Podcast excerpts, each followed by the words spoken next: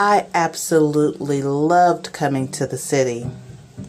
It was a few miles from where I lived, but it was totally worth the run. I knew if I could catch the Johnson twins, then I would surely get some treat. Miss Lewis met me first in town. Hello, Elbone. I was so tired I can barely get out ruff. I know, I'll wag my tail a little bit higher and faster. Then she'll know I'm happy to see her. Mr. Tyson's Meat Shop, the first stop every time I come to town. I mustn't spend too much time there today, or I would for sure miss the Johnson twins. There was Mr. Tyson unlocking the door to his meat shop. Hey, Elbone. I see you're in a good mood today, boy. I wagged my tail super fast. Mr. Tyson always rubbed me in the right place, right behind my ear. He kept yummy food right in his pocket. There you go, boy, he said with the kindest eyes. I could sense his care for me. I licked his hand to pet him back. Go on now before you miss the girls. Pause, go. I had almost lost track of time and thought I was to for sure miss the girls.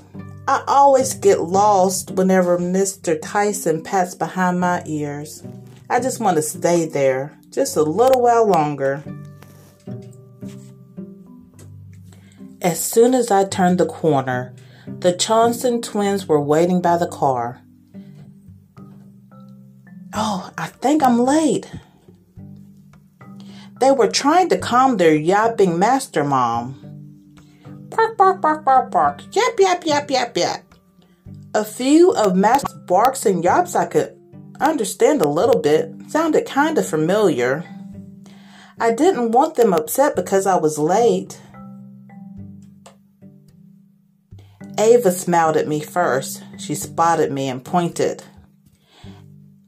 Elbone! Everyone was happy to see me. Eva ran to me first. She was the fastest. I knew you would be here. They both were hugging me now. Master Mom was there giving me a stern look with a little smile on her face. I knew that look very well. I always got that look from Master Mom. Come on, girls. Don't want to be late for school. I ran beside the girls to the car. See you tomorrow, Elbone. Love you, Ava. Love you, Elbone. Love you, Eva. Love you, Elbone. Master Mom's rhythm changed. I was getting it, my treat. She smelled happy I was there. She warmed my heart with her eyes. It was the closest feeling that I had had since Eli was here.